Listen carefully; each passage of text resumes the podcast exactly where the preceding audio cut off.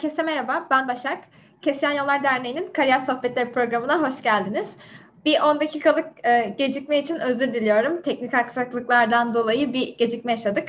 Bugünkü konuğum Allen Üniversitesi'nden e, Doktor Pınar Kaya. E, Pınar Hanım merhaba, hoş geldiniz. Merhaba, hoş bulduk. Başak. Nasılsınız? Teşekkür ederim. Sizler de iyisiniz umarım.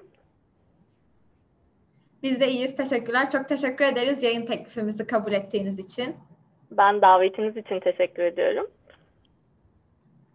Ee, karantina günleriniz nasıl geçiyor? Sanırım Almanya'da da okullar bu dönem e, online olacak. Evet, yani şu anda aslında biraz daha normale dönmüş durumdayız. Ee, en başta biz de e, tamamen kapattık bütün laboratuvarları. Ee, ama artık yavaş yavaş daha normale döndü her şey. Ee, yine hala belli işte sayıda e, e, kişiyi laboratuvarda çalışması için izin veriyoruz ya da ofislerde aynı şekilde bayağı kontrollü gidiyor işte e, bina içerisinde e, daha çok maske takıyoruz falan. E, ama daha normalleşmiş durumdayız. Tabii e, kış ne gösterecek bilmiyoruz. umarım umarım çok kötü olmaz. Umarım her şey en kısa zamanda e, normale döner diyorum. Evet, evet.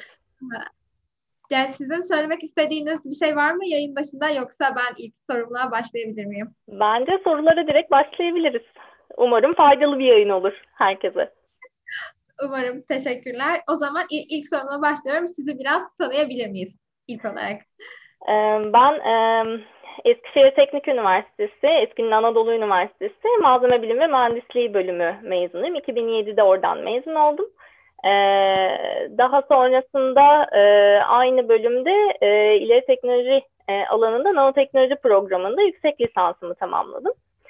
yüksek lisansımda elektron mikroskopları üzerine çalışmalar yaptım. Daha, daha doğrusu elektron mikroskoplarının kullanarak bu teknikleri kullanarak özellikle geçirimli elektron mikroskobi tekniklerini kullanarak malzemelerin karakterizasyonu alanında çalıştım. E, sonrasında kısa bir dönem bir araştırma görevliliği deneyimim var. Daha sonrasında e, biraz alan değiştirerek e, aynı zamanda hem de ülke değiştirerek e, Almanya'ya geldim doktora çalışmalarım için. E, doktora çalışmalarımı da e, 2017 yılında e, Max Planck Enstitüsü e, Katarlı araştırmalarında Stuttgart'taki Max Planck Enstitüsü'nde e, Physical Chemistry e, alanında tamamladım. Burada termoelektrik malzemeler, e, kusur kimyası üzerine, daha çok oksit malzemeler üzerine doktoramı yaptım.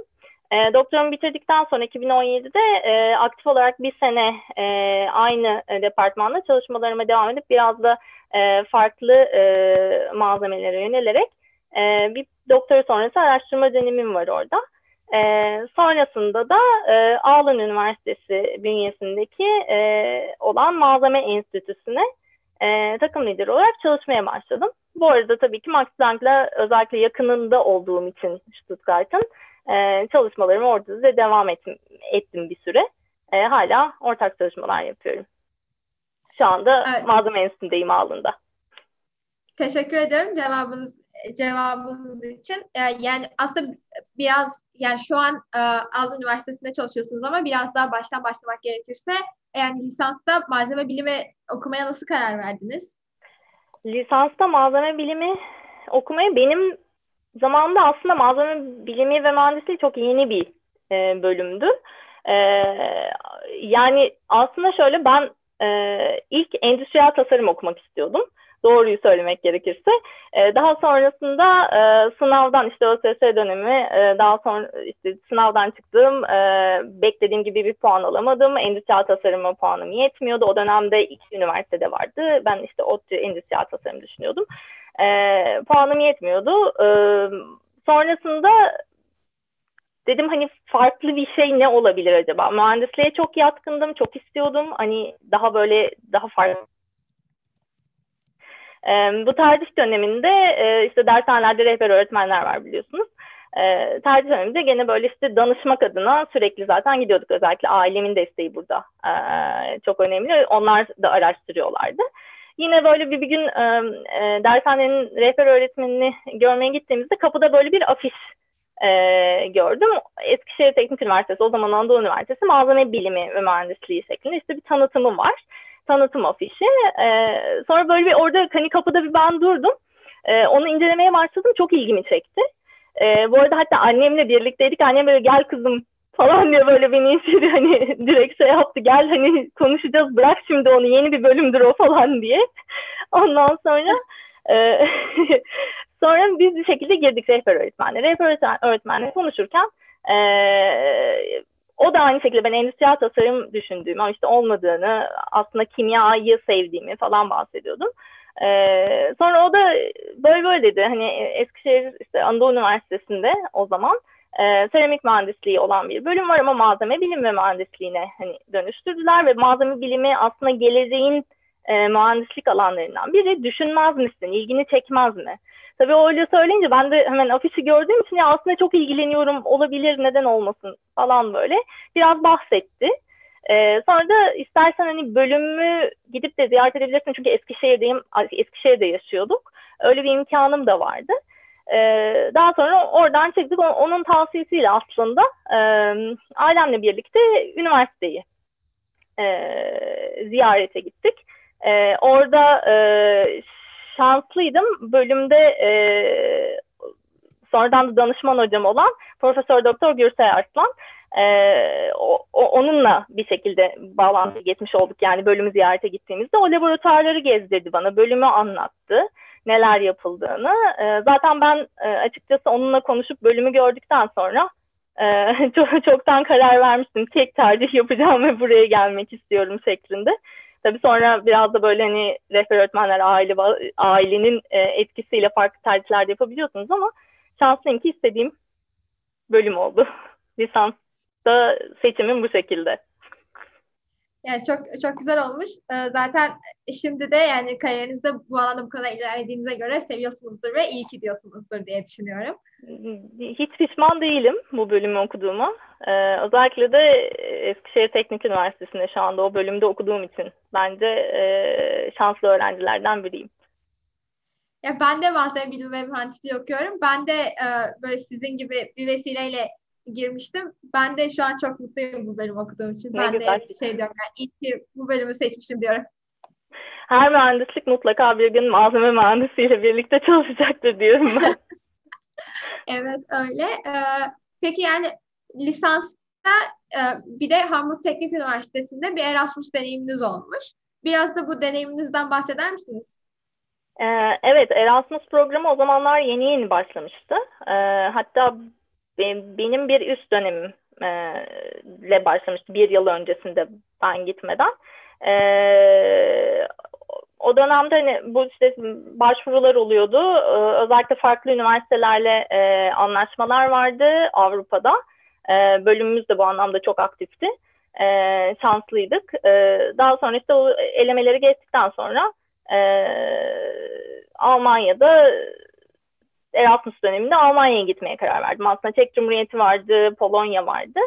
E, Almanya'ya gitme e, şeyim aslında birazdan hatta Hamburg Teknik Üniversitesi'de gene e, e, çok değerli hocam Gürsel Arslan aslında vasıtasıyla biraz da oldu. Onun önerisiyle. Çünkü o bir dönem araştırmacı olarak e, Hamburg Teknik Üniversitesi'nde bulunmuştu. Farklı opsiyonlar vardı. Darmstadt Üniversitesi, Darmstadt Teknik vardı e, diğer opsiyonlardan biri de. İkisi de çok iyi üniversitelerdi. E, ben e, hani Hamburg'u seçmemin nedeni biraz da oradan e, İngilizce ders alma ihtimalimiz vardı. E, bütün dersler tabii ki hani Almanca olması daha zorlayıcı bir şey. Acaba İngilizce olsa daha mı iyi olur şeklinde. Bu bir avantaj gibi geldi bana.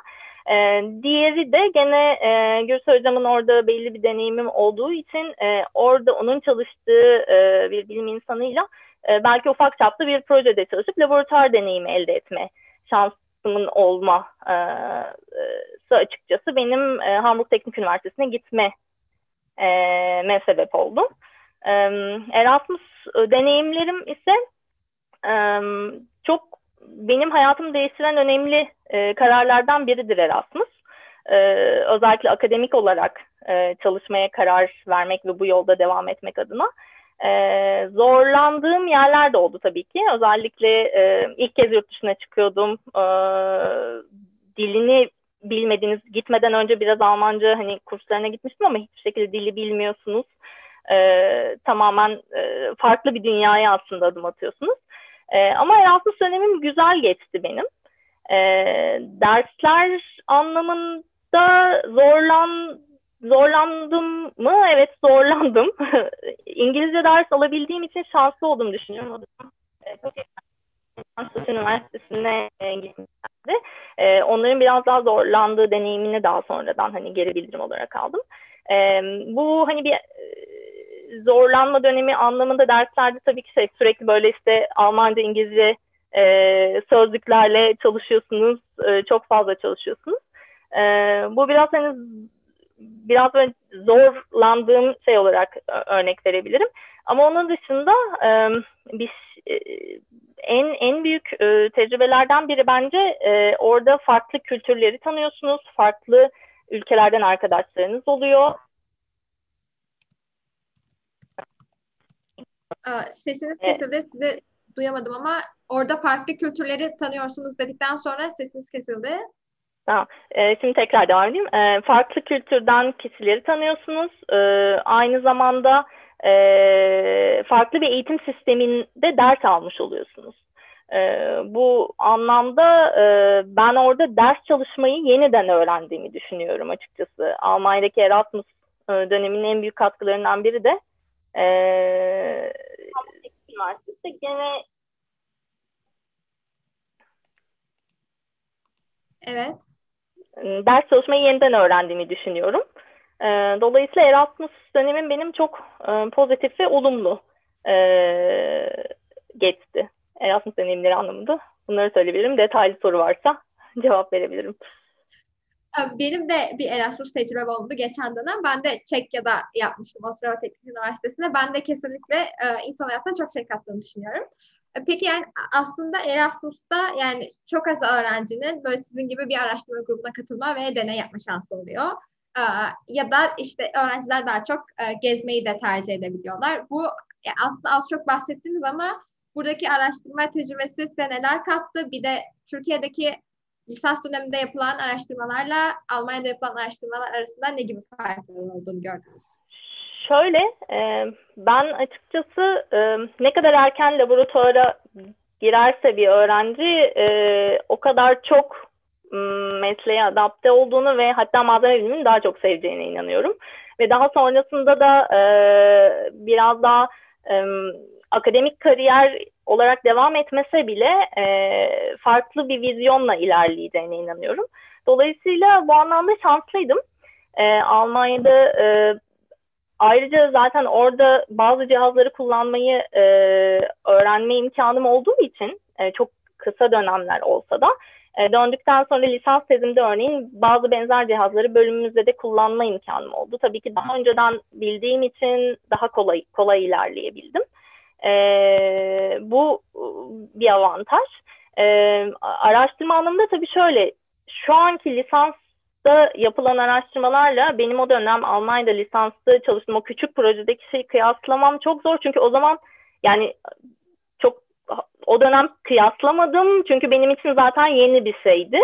Ee, ama hani eğitim anlamında belki şeyi kıyaslayabilirim. Laboratuvar anlamında değil ama e, matematik ağırlıklı derslerin e, uygulamalı olarak biraz daha iyi verildiğini düşünüyorum. Çünkü ben neredeyse matematik derslerini tekrar çalıştım aslında Erasmus dönemimde.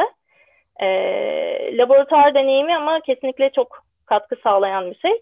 E, bunun yanı sıra tabii yani ESTÜ mezunu olmam, e, e, Teknik'teki malzeme bölümündeki laboratuvar imkanlarının çok iyi olması da benim açıkçası e, bir şansım.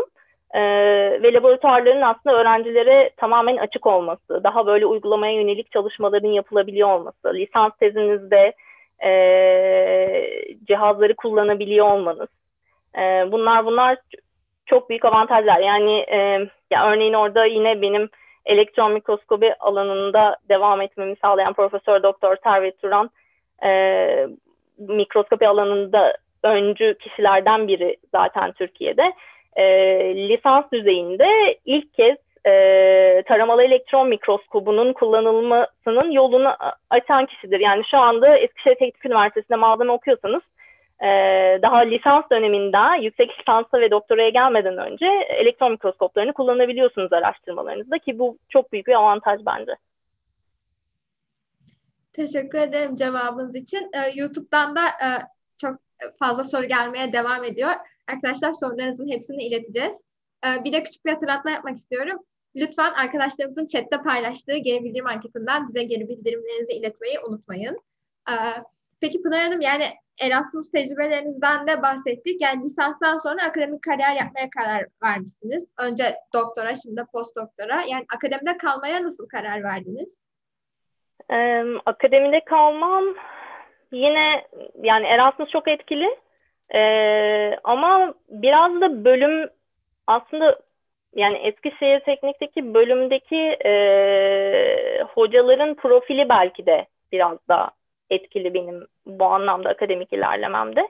Şimdi laboratuvar imkanları tabii daha fazla olduğunda ve laboratuvara ne kadar erken girerseniz aslında biraz da akademiye daha yakın oluyorsunuz. Ee, o, o biraz böyle ister istemez bence e, hani malzeme bilim ve mühendisliği mezunuyum ama biraz daha bilimi ağırlıklı kısma gitmeme sebep oldu. Ee, belki daha böyle e, sektördeki e, stajlarım daha böyle ARGE bölümlerinde olsaydı veya o dönemki ARGE departmanlarında yapılan işler şimdikiyle kıyasladığımda bu kadar fazla değildi. Ee, öyle olsaydı belki aslında sektöre de yönelme ihtimalim olabilirdi. Ama biraz daha e, bence bölümdeki e, şeylerim etkili. E, bir de tabii ki Erasmus e, dediğim gibi orada e, laboratuvarda araştırma yapmayı e, çok sevdiğime karar verdim. E, sonrasında da e, lisans tezimde de çok keyif aldım. E, o anlamda da şanslıydım. E, bir de tabii ki şöyle, o, o biraz yanlış bir yanılgı. O dönem e, sadece akademide hani biraz daha araştırma yapılabileceğine inanıyordum. E, şu an artık ona inanmıyorum. Bence sektörde de e, çok e, güzel araştırma yapabileceğiniz laboratuvarlar ya da imkanlar var. Tamamen o bu, bu nedenlerle aslında yöneldim akademiye. Şimdilerde geri sektöre dönmeyi düşünüyor musunuz? Yoksa bundan sonra kariyerinize de akademide devam etmeyi mi istiyorsunuz? Yani şimdilik akademik gidiyor fakat e, şöyle Ağlan Üniversitesi'nde bizim e, malzeme enstitüsünde e, biraz daha uygulamalı bilim yapıyoruz biz. Yani Max Planck kısmı ile biraz kıyasladığım zaman mutlaka projelerimizde bir sektörel partnerimiz var. E, bulunduğum üniversite daha böyle e, uygulamalı bilim araştırma yapan bir üniversite. E, e, tabii sektörel bir partner olması aslında biraz da onların vizyonunu görmenize ve deneyimlemenize sebep oluyor ki e, buradaki pozisyonu tercih etme sebeplerinden bir tanesi de aslında e, buydu.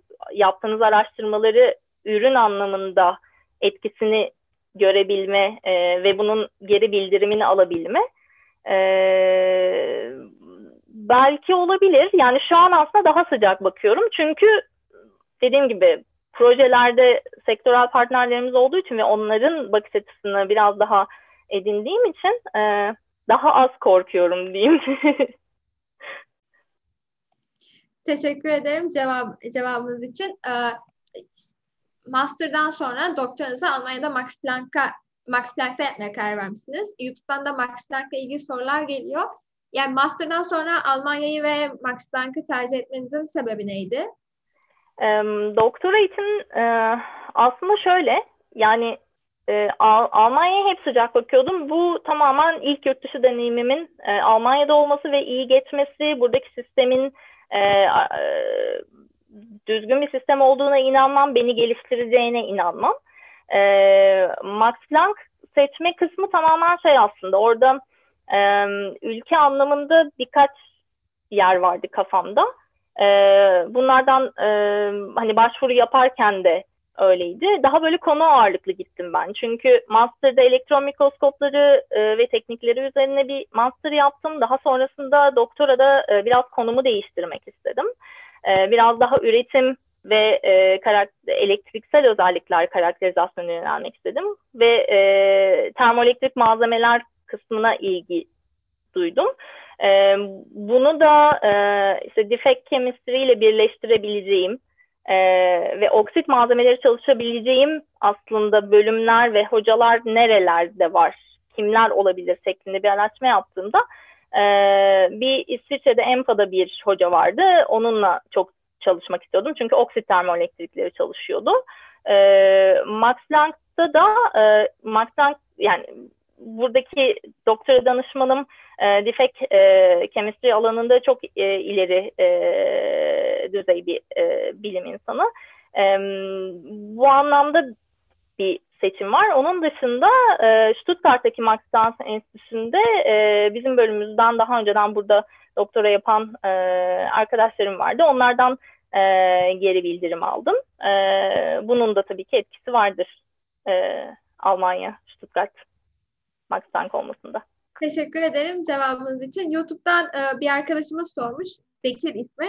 Max Planck Enstitüsü'ne e, kabul al, kabul almanız, aldım, almanızda siz e, yani en önemli etken neydi diye sormuş. Um, benim yani şöyle e, genel olarak bir cevap vereyim buna aslında herhangi bir yere hani kabul alma anlamında bakarsak e, yani bunda çok fazla bir sürü etken var e, ama benim belki de biraz daha burada m, başvuru anlamında e, hani doktora programına e, kabul almadan önce e, burada aynı bölümde e, kısa bir süre bir araştırma yapmak adına buraya gelmiş olmam aslında etkili. E, bu bir etken. Onun dışında e, başvuru e, yaptığınızdaki aslında dokümanlarınız ve CV'nizin ne kadar iyi olduğu e, ve nasıl bağlantıya geçtiğiniz çok önemli. E, benimki tamamen hani biraz daha bu bence burada daha önceden o bölümde araştırma yapma imkanı bulmuş olmam kısa bir süre e, etken diye düşünüyorum. Teşekkürler cevabınız için. Ee, YouTube'dan yine Merve diye bir arkadaşımız sormuş. Ee, sanırım Merve de malzeme bilimi okuyor. Ee, Türkiye'ye dönmeyi düşünüyor musunuz? Ee, yüksek lisansı Türkiye'de yapmak ile yurt dışında yapmak arasındaki fark sizce nedir demiş. Um, Türkiye'ye dönmeyi um, şu anda düşünmüyorum. Uh, uzun vadede düşünebilirim. Uh, bir süre daha uh, burada araştırmalarıma devam etmek istiyorum. Aslında biraz daha uh, bu böyle şey gibi bir durum. E, kendinizi geliştiriyorsunuz, sürekli geliştiriyorsunuz ve akademide kaldığınız zaman e, biraz daha e, işte öğrencileri de geliştirme kısmına geçiyorsunuz ve bunun ağır bastığı ve daha e, hangisinin önde olduğu dönemler değişkenlik gösteriyor. Bütün bu şeyden itibaren e, doktora yapmaya karar verdiğiniz andan itibaren profesörlüğe kadar giden bir süreç. E, henüz şu anda e, her ne kadar bazı işte öğrencilerin veya mentorluk yaptığım kişiler olsa da daha böyle bir kendimi geliştirme eğrisindeyim. Yapmak istediğim farklı şeyler var. Dolayısıyla henüz düşünmüyorum. Ee, diğer sorumuz e, yüksek lisans. Sık evet, e, yurt, yurt dışında master yapmak ve Türkiye'de master yapmak arasındaki farkları ee, sormuş. Şöyle bu aslında ülke anlamında değişebilir. Ee, Almanya ve hani Amerika şeklinde gene İngiltere gibi düşünebiliriz. Ee, ya eğitim sistemleri aslında birazcık e, farklı olduğu için e, ikisinin avantajı dezavantajı var. E, örneğin Almanya'da e, yüksek lisans döneminde ders ağırlıklı bir süreç var ve çok kısa süre e, yüksek lisans tezi yapıyorsunuz. 6 ay gibi bir yüksek lisans e, tezi süreniz var ve bu anla bu aşamada çok fazla laboratuvara girme imkanınız genelde yok. Bir doktor öğrencisinin e, daha böyle bir işte e, onun projesinin belli bir kısmını yürüttüğünüz, sizin de biraz tabii ki farklı bir e, projeniz var ama e, daha çok doktora öğrencilerinin yardımını alarak aslında analizlerinizi yaptığınız ve sonuçları sizin değerlendirdiğiniz bir test. E, Türkiye'de ise e, yüksek lisansta laboratuvara ilk etapta daha ders aşamasında bile girip e, çalışma imkanınız var. E, bu anlamda Türkiye'deki yüksek lisans döneminin aslında biraz daha faydalı olduğunu düşünüyorum. E, yani kendimden örnek verirsem e, benim için e, yani o dönem master yaptığım dönemde örneğin yurt dışına gittiğim konferanslarda e, işte poster sunumda ya da normal sunum yaptığımda e, master öğrencisi olduğumu söyleyip işte geçimli elektron mikroskobunu kullandığımı, kendimin kullanıp numuneleri kendimin hazırladığını söylediğimde herkes çok şaşırıyordu. Çünkü bu e, yani yüksek lisans düzeyinde e, böyle bir mikroskobun kullanılma ihtimali genelde diğer ülkelerde yok. E, o anlamda e, laboratuvar deneyimi anlamında bence Türkiye daha avantajlı. E, doktoraya geçiş anlamında ve farklı bir eğitim sistemi görmek anlamında da yurt dışına çıkmak mantıklı diye düşünüyorum. Burada belki şeyi önerebilirim. Ben aynı bölümde yüksek lisans yaptım. Ee, bence e, ben aynı bölümde yapmış olsam da e, lisansınızı bitirdiğiniz e, üniversitenin dışında bir üniversitede e, illa hani yurt dışı olmak zorunda değil. E, Türkiye'de farklı bir üniversitede yüksek lisans yapmanın bence e, daha fazla katkısı olacağını düşünüyorum. E, yine farklı e, farklı bir anlayışı görmek adına çünkü her bölümün farklı bir e, yaklaşımı var. Hem de e, farklı kişileri tanımak adına. Çünkü her e, şehir ya da ülke ya da enstitü, bölüm, üniversite değiştirdiğinizde farklı insanları tanıyorsunuz ve bu farklı insanlarla aslında daha sonra diyaloğunuz kopmuyor. Sonrasında da çalışma imkanınız oluyor. E, dolayısıyla bence e, lisansı ve yüksek lisansı farklı hatta doktorayı da farklı e, bir üniversitede veya enstitüde yapmak e, daha faydalı olur diye düşünüyorum. Bu yurt içi de olur, yurt dışı da. Ya, ben bunun networking açısından da önemli olduğunu evet. düşünüyorum. Ee, yine Bek e, Bekir'den bir soru daha gelmiş. Aslında bu sorunuzu cevaplarken az çok bahsettiniz ama Bekir şöyle bir soru sormuş. Yurt dışında malzeme bilimi ve mühendislik kültürü ile Türkiye'deki mühendislik kültürü arasındaki farklar nedir demiş. Um, mühendislik kültürü derken e, yani şöyle e, bu aslında e, hani eğitim anlamında aslında bahsettim. İşleyiş anlamında biraz daha şimdi sektörel partnerlerden yani geri bildirim alabildiğim için e, işleyişin nasıl olduğunu şey yaparsam aslında e, burada e, biraz daha fazla ARGE var e, sektörde. Dolayısıyla e, malzeme mühendisleri daha çok ARGE e, departmanlarında çalışabiliyorlar ve araştırmalarına devam edebiliyorlar. E, Türkiye'de bu biraz e, daha kısıtlı. E, dolayısıyla e, malzeme mühendislerinin ARGE'den aslında daha çok üretime kaydığını görüyorum. Bu benim en azından bir gözlemim. E, kültür anlamında ben hani direkt böyle bir şimdi çalışmadığım için aslında çok da cevap veremedim ama. O zaman diğer soruma geçiyorum. Yani bizim kadarıyla Max Planck bir araştırma enstitüsü ama siz e, doktor eğitiminizi Max Planck'ta tamamlamışsınız. Bu nasıl oluyor? Yani şöyle araştırma enstitülerinde e, doktoranızı yapabiliyorsunuz. E, burada işte Max Planck var, Fraunhofer Enstitüsü var, farklı enstitüler var. E, genel bun, buradaki sistem aslında biraz daha e, bu ara, bu enstitüler daha araştırma ağırlıklı enstitüler. E, bir de e, Almanya'da böyle bir şeyin yani burada mesela bir dok danışmanınız hangi üniversitede hoca ise aslında e, orada doktora yapmış gibi oluyorsunuz ve bütün deneylerinizi Max Planck'ta yürütüyorsunuz. E, bu bunun olmasının nedeni aslında siz, eğitim sisteminden kaynaklanıyor. Örneğin e, Türkiye'de biz e, doktora aşamasında dersler alıyoruz. Bu Amerika'da da aynı şekilde. Ders aşamanız var. Dersten sonra e, tez önerisi veriyorsunuz. Daha sonra işte bir yeterlik sınavı var. E, Almanya'da doktora da e, ders al, almıyorsunuz. Ders alma zorunluluğunuz yok. Ya da işte bir iki tane alıyorsunuz. E, ama onlar böyle e, şey değil yani sistemin içerisinde olay tamamen araştırma yönelik.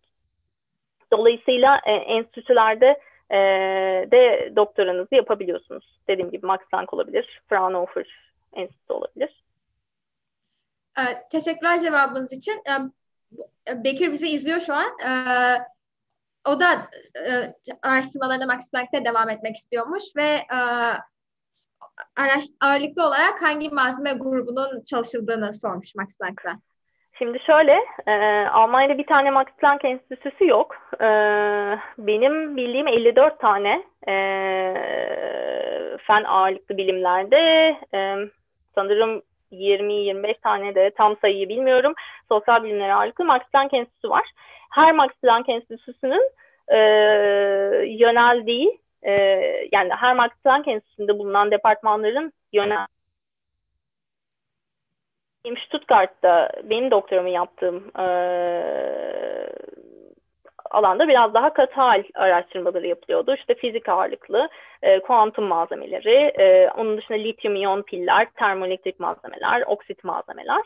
E, dolayısıyla hani bir Max Planck'ta şu çalışılıyor hani diyerek benim şu an direkt böyle bir yönlendirme yapmam çok zor. E, ama e, internette web sayfalarına girip aslında grupları e, in, incelerse peki e, orada muhtemelen farklı alanları görecek. E, ama hangi malzemeleri e, öneririm diye e, diye soruyorsak eğer genel olarak şu anda enerji malzemeleri çok gündemde. Ben de zaten enerji malzemeleri üzerine çalışıyorum. Doktoramda da termoelektrik malzemelerde enerji dönüşümü sağlayabildiğimiz malzemeler. E, lityum iyon pilleri çok gündemde. E, gene aynı şekilde benim şu an araştırmalarım pil üzerine.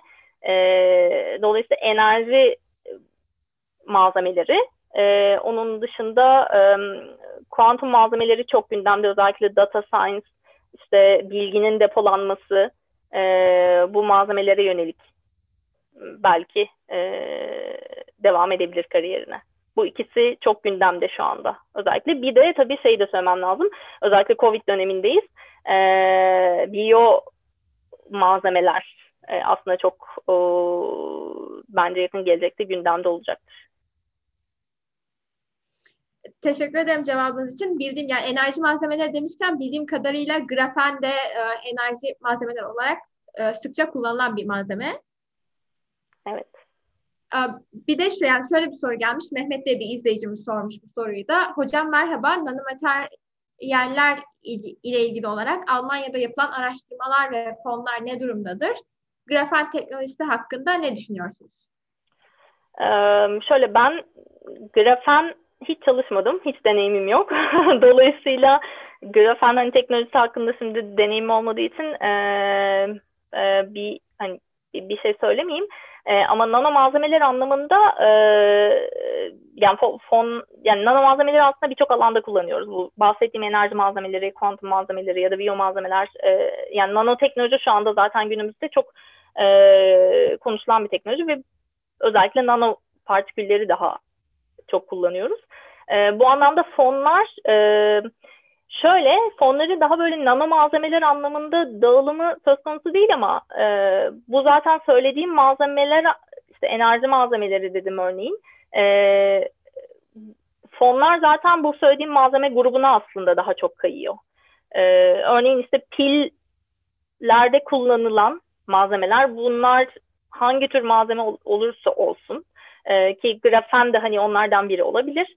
E, eğer uygulamayla daha doğrusu daha biraz daha böyle malzemeye yönelik değil ama uygulamaya yönelik hangi e, işte fon nasıl kayıyor şeklinde bakarsak e, zaten o uygulamada kullanılan malzemelere aslında daha çok e, fon veriliyor diyebilirim. Teşekkür ederim cevabınız için. Peki yani sizin yaptığınız bu çalışmaların sanayiye uygunluğu ne durumda? Özgeçmişinizde de sanayiyle birlikte çalışmalar yaptığınızdan bahsetmiştiniz. Ee, şöyle, e, şu anki çalıştıklarım, yani tabii şu an pil, lityum iyon piller üzerine ve daha çok e, işte post lityum olarak e, anılan solid state bataryalar e, alanında hani biraz daha biz şu anda laboratuvarı işte yeni e, kurduk. O, o alanda biraz daha devam ediyoruz. Bunlar şu anda hali hazırda e, aslında sanayiye u, u, uygulanmış olanları da tabii ki var işte mesela Samsung'un ürettiği en son e, tamamı katal e, olan e, sistemler fakat şu anda e, daha böyle yeni yeni bunların çünkü geliştirilmesi gereken çok fazla özellikleri var e, pil alanında biraz daha e, en azından gelecek vaat ediyor diye bahsedeyim. E, termoelektrik anlamında ise e, son dönemlerde e, verimlilikleri çok düşük olduğu için bu malzemelerin e, daha az uygulama alanları var şimdiye kadar. E, fakat e, eğer işte dediğim gibi malzemelerde olan sorunlar çözülürse ki özellikle verimlilik burada e, çok önemli bir problem termoelektrik malzemelerde.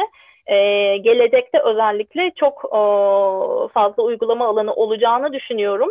E, çünkü şu an nesnelerin internetinden bahsediyoruz ve nesnelerin interneti network'ünde çok küçük e, device'lere ihtiyacımız var bizim ve bunları e, bunlara da güç sağlayacak aslında e, mikro cihazlara ihtiyacımız var. İşte bu noktada aslında termoelektrik e, cihazlar biraz daha avantajlı pillere göre çünkü güç density'leri daha yüksek. E, bunu da böyle cevaplayabilirim. Teşekkür ederim cevap cevabınız için. Ee, peki yani akademi ve endüstri arasındaki dengeyi nasıl sağlıyorsunuz? Ee, daha çok akademi diyorum aslında. yani o, o, o şöyle e, çok kolay olmadı benim için. Çünkü Max Planck Enstitüsü biraz daha temel araştırmaların yapıldığı bir enstitü ve doktorum orada e, geçirdikten sonra o süreyi e, biraz daha o işte e, mühendislik aslında diplomamda olan malzeme bilimi ve mühendislik kısmını biraz daha aslında unuttuğumu fark ettim. E, ta ki işte Alman Üniversitesi'nde e, araştırmaları e, sektörel partnerlerle devam edene kadar. E, en başta biraz zorlandım çünkü konuştuğunuz dil biraz daha farklı. Dilden kastım örneğin e, bir malzemeyi ya da bir projedeki bir konuyu tartışırken e, siz biraz daha detaylı bakıyorsunuz olaya. E, ama işin içine sektör bakış açısı girdiği zaman orada son ürün, e, bunun ek, ekonomi, ekonomik olarak üretim süreci, e, katma değeri, e, biraz daha makro ve mikro boyuttaki e, dizaynı düşünmeniz gerekiyor. Ve bunu düşünürken aslında çok da e, detaya inmeden e, gitmeniz gerekiyor. Bunu biraz böyle aşama aşama e, düşünmek lazım. Yani e, buradaki mesela birçok firmada da çalıştığım hani firmaları en azından biliyorum. E, ARGE laboratuvarları aslında aşama aşama çok böyle detaylı çalışan daha böyle temel anlamda araştırma yapan laboratuvarları var. Daha sonradan ürüne geçen prototipi yapan laboratuvarları var. E, her alanda farklı kişiler çalışıyor ve bunların arasında entegrasyonu sağlıyorlar. E, benim için çok kolay olmadı çünkü çok uzun süre akademide e, sürekli detaylı bir şekilde devam ettim. Bir de çalıştığım alanlardan dolayı aslında öyle. Çünkü elektron mikroskopları özellikle getirme elektron mikroskobu atomik seviyede e, çözünürlük aldığımız bir mikroskop ve ben hani atomik seviyede düşündüğüm zaman sürekli e, malzemeleri modifiye etmeyi e, biraz daha makro boyutu aslında kaçırabiliyorsunuz o genel e, bakış açısında. E, şu anda hani biraz daha kolay ilerliyor. E, ama onun dengesini sağlamak e, çok da kolay değil. E, çünkü yani sektör kısmında işin içine biraz daha para giriyor. E, ekonomik e, bütçeyi biraz daha e, değerlendirme yapmanız gerekiyor daha doğrusu. E, o anlamda çok çok kolay değil. Yani Türkiye'de e, TÜBİTAK 2244 gibi sanayi doktor programları oluyor. Almanya'da da böyle imkanlar var mı? Evet, e, zaten bizim yani şöyle kişisel olarak başvurduğumuz şeyler de var e, tabii ki. Burada da gene böyle bu şekilde fonlar var. Aynı zamanda yani normalde hani Almanya'nın kendisinin zaten desteklediği işte eyaletlerin örneğin desteklediği fonlar var. Bir de firmaların kendilerinin aslında ayırdığı fonlar var e, veya e, çok işte gündemde olan malzemeler için bazı böyle e, dernekler diyebilirim. Belki onun tam hani Türkçesi karşılığı e, dernek olmayabilir ama kendilerinin örneğin araştırmaya ayırdıkları belli bir bütçe oluyor yıllık ve orada işte gündemde olan malzemeler için örneğin biz yaklaşık bir, senedir bu solid state bateriler alanında bir proje yürütüyoruz. Bu örneğin bu derneklerden aldığımız bir fonla e, desteklenen bir proje. E, çok farklı fonlar var e, burada da aynen e, TÜBİTAK'ta olduğu gibi. Teşekkür teşekkür ederim cevabınız için. Siz de özgeçmişinizde Bosch, Volkswagen gibi ya dünya devi firmalarla yaptığınız e, çalış, çalışmalar olduğunu söylediniz. Ya bu çalışmalardan da biraz bahsetmek ister misiniz? Bir gizli yoksa? Ee, çok detaya girmeden aynen böyle sektör olduğu için biraz böyle gizlilik işin içine giriyor. Ee, ama Bosch firmasıyla yürüttüğümüz proje e, gene e, e, enerji malzemeleri üzerineydi. E, katı yakıt e, hücrelerinde e, farklı tipte e, kullanılan katı yakıt hücrelerine e, hücrelerinde daha doğrusu mekanik e, stabiliteyi artırabilmek adına e, seramik malzemeleri, metal bir support yerine seramik bir support malzemeyi kullanırsak e, performansı nasıl arttırabiliriz? Hem mekanik anlamda hem de katı yakıt farklı komponentlerle e, uyumluluğu anlamında e, metal malzemeyle e, seramiği yer değiştirmek adına olan bir projeydi bu. E, bu katı yakıt hücrelerinde gene e, nerede kullanıyoruz? Otomobillerde kullanabiliyoruz örneğin hibrit bir şekilde.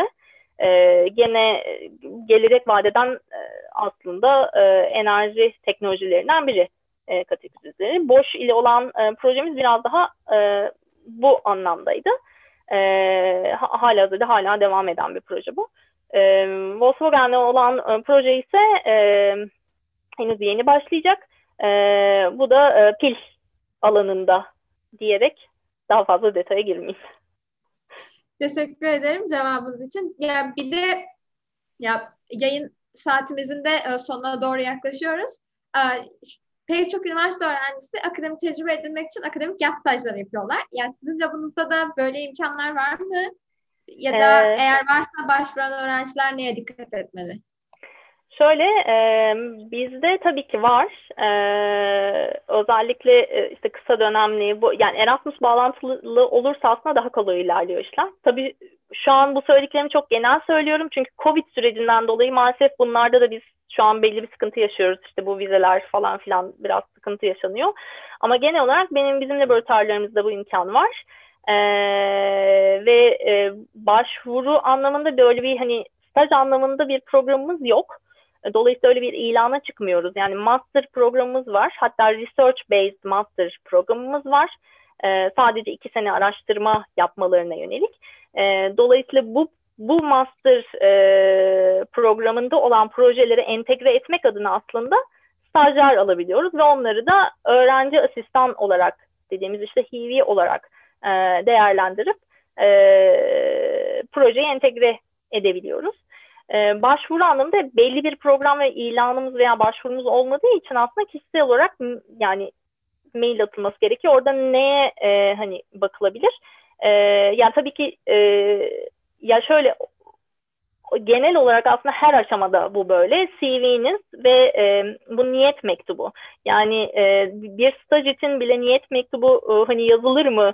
E, ne diyorsun Pınar'dan e, denebilir belki ama e, yazdığınız mail de aslında ne yapmak istediğinizi an, anlatmanız bile aslında sizin niyet mektubunuz oluyor.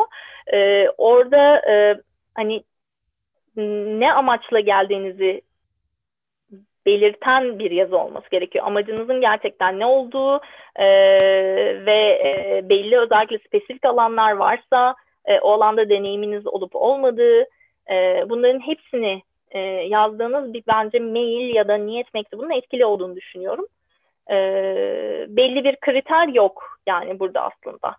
E, ama e, düzgün yazılmış ve istekli bir öğrenciye ben düzgün yazılmış maille gelen bir başvurudaki bir istekli öğrenciye muhtemelen zaten e, sadece bizim enstitümüz değil farklı enstitülerinde e, yardımcı olacağını düşünüyorum.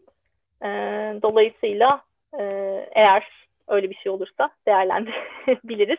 Fakat şöyle şunu şey yapın, e, yani bu stajlar konusunda e, özellikle maddi olarak e, destek anlamında e, e, burada doktora aşamasına kadar olan süreçte e, bu, bunlar biraz daha daha zor ilerliyor. E, öğrenci asistan olarak aldığımız kısımlarda belli bir destek sağlayabiliyoruz ama bunlar hani her zaman olmayabiliyor çünkü bizim de proje fonlarımıza bağlı. E, onu da hani ak- akılda bulundurmak lazım. Teşekkür ederim cevabınız için. Ee, yani aslında şu an e, Türkiye'de e, malzeme bilimi mühendisliği olarak çok fazla bölüm açıldı ve her yıl e, onlarca mezun ve mezun veriyorlar bu bölümler. Siz malzeme biliminin geleceğini Türkiye'de nasıl görüyorsunuz? İş imkanları nasıl? YouTube'dan da Ersugun isimli bir izleyicimiz sormuş. Ee, şöyle, e, yani çok bölüm açıl yani malzeme bir kere malzeme bilim ve mühendisliğinin e, bence mühendislik dalları arasında en interdisipliner bir mühendislik olmasından dolayı çok önemli olduğunu düşünüyorum. E, dolayısıyla daha çok malzeme bölümü açılmasında aslında ona hayır demem. Fakat burada şu önemli. Aslında e, yani e, bu genel olarak bütün mühendisliklerle alakalı ihtiyaca yönelik aslında bölüm açılması ve kişi sayılarının ona göre alınması tabii ki daha doğru. E, burada aslında biraz daha e, şey daha önemli. E, malzeme bilim ve mühendisliğinden mezun olduktan sonraki hani o iş imkanları kısmına da bağlayayım buradan. E, orada çıkan ilanlar aslında e, bence biraz modifiye edilmeli. Yani burada sektöre kendimizi anlatmamız gerekiyor bence Türkiye'de malzeme mühendisleri olarak.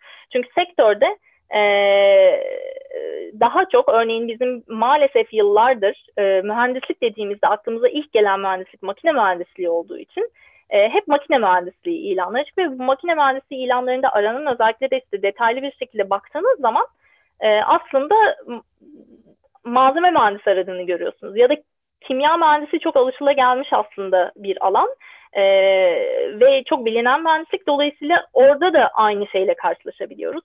Yani orada biraz böyle malzeme mühendisi gerçekten aradığını aslında sektörün fark etmesi ve ilanı ona göre vermesi e, bence işleri biraz değiştiren bir şey. E, ve iş imkanlarını da arttıran bir şey ve bu son yıllarda aslında biraz değişmiş durumda. Yani ben kendi dönemimi kıyaslarsam özellikle. E, bu anlamda hani malzeme bölümünün açılmasına karşı değilim. E, ama biraz daha sonrasını düşünerek e, ya da üniversitelerin sektörle belki biraz daha diyalog halinde olarak planlamalarının daha mantıklı olacağını düşünüyorum. Daha güzel olur yani öyle olursa. E, iş imkanları olarak da şu an Türkiye'de e, bence hani sektör, yani akademide de var özellikle. E, bir de TÜBİTAK'ın çok fazla burs imkanı var şu anda. E, hatta lis, yani öğrendiğim kadarıyla lisans döneminde bile aslında bazı başvurularda bulunabiliyormuşsunuz. E, o anlamda imkanların daha iyi olduğunu düşünüyorum. Yani kendi dönemimle kıyasladığımda özellikle şu anda e, kesinlikle malzeme bilimi ve mühendisliği e, de iş bulmanın daha kolay olduğunu düşünüyorum. Yani ben e, lisansa tercih ederken geleceğin mühendisliği e, şeyiyle aslında yazdım bu bölümü. İşte o ben o işte o gelecek geldi diyorum aslında şu anda. Bence bütün dünyada. Yani daha çok yakın zamanda örneğin Tesla'nın e, bu e, yeni ürettiği çiplerin o videoyu izlerseniz orada da malzeme mühendisi arıyorlar. E, bu beyindeki işte şeylerin e, bazı hastalıkların e, tedavi edilmesi anlamında. E, dolayısıyla imkanlar var. Teşekkür ederim cevabınız için. Yani peki sizin um, şu an Türkiye'de ve dünyanın farklı yerlerinden bizi izleyen, malzeme bilimi okuyan ya da malzeme bilimi okumak isteyen öğrencilere tavsiyeleriniz ne olur? Ee, şöyle malzeme yani malzeme mühendisliğini, malzeme bilimini daha doğrusu hani daha böyle henüz seçmeyi düşünmeyen lise grubu öğrencilerine aslında özellikle e, şeyi önereyim. E, yani biraz böyle temel bilimlerin hepsine hemen hemen ilgi duyuyorsanız e, ve kimyaya özellikle biraz daha ağırlıklı ilgi duyuyorsanız bence çok keyif alabileceğiniz bir bölüm. E, özellikle böyle farklı şeyleri keşfetmeyi e, seviyorsanız. Şu an e, malzeme bilimi ve mühendisliği okuyan e, öğrencilere de aslında e, yani e, daha daha çok e, araştırmacı ve daha çok sorgulayıcı olmalarını e, önerebilirim. Bir de e, yani bu genel bir şey aslında. E, hani ne olursa olsun işte bu pes etmemeleri gerektiğini söyleyeyim. Yani bu çok böyle klişe bir şey olacak belki ama e, yani hiçbir yol e, çok da öyle kolay ilerlemiyor. Mutlaka negatif şeyler de yaşıyorsunuz. e, veya olumsuzlukları daha fazla gördüğünüz dönemler olabiliyor. Bu başvurular aşamasında özellikle e, bunu söyleyeyim. E, yani o, o anlamda kesinlikle pes etmemeleri gerektiğini söylüyorum. Yani e, öyle bir başvuruyla iki başvuruyla e, olmayabilir. Çünkü orada doğru yer doğru zaman e, bunlar çok önemli. E, pes etmemek ve araştırmacı olmak. Teşekkür ederim cevabınız için. Yayın süremizin de sonuna geldik ama eğer vaktiniz varsa bir YouTube'dan bir izleyicimiz bir soru daha sormuş. Onu da iletmek istiyorum. Tabii ki. Ee, şöyle sormuş. Ee, sizce master ve doktor arasında biraz zaman bırakıp bir hocanın projesinde araştırma asistanı olarak çalışmak mantıklı olur mu? Bunu yapan bazı öğrenciler görüyorum. Fikrinizi almak istedim demiş. Um, şöyle, bu aslında nasıl plan, yani kariyerinizde nasıl bir planlama yaptığınıza bağlı değişecek bir şey. Ee, yani araştırım, o arada öyle bir ara vermek e, eğer çalışacağınız proje gerçekten çok gelecek vadeden ve çok ilgi duyduğunuz bir proje ise neden olmasın?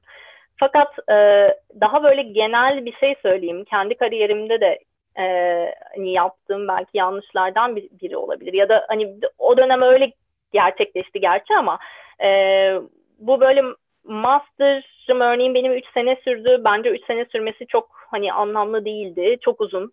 E, bu süreler çok uzadıkça aslında bazı fırsatları kaçırabiliyorsunuz daha sonrasında. Çünkü e, özellikle yarıştığınız kişilerin e, sadece hani e, aynı eğitim sistemindeki kişiler olmadığını ve dünya çapında düşündüğünüz zaman e, sizden farklı eğitim sizden farklı eğitim sistemlerinde eğitim görmüş kişiler aslında daha önce hayata başlamış olabiliyorlar. Yani bu hayata başlamayı direkt sektörde çalışmak gibi düşünmeyin.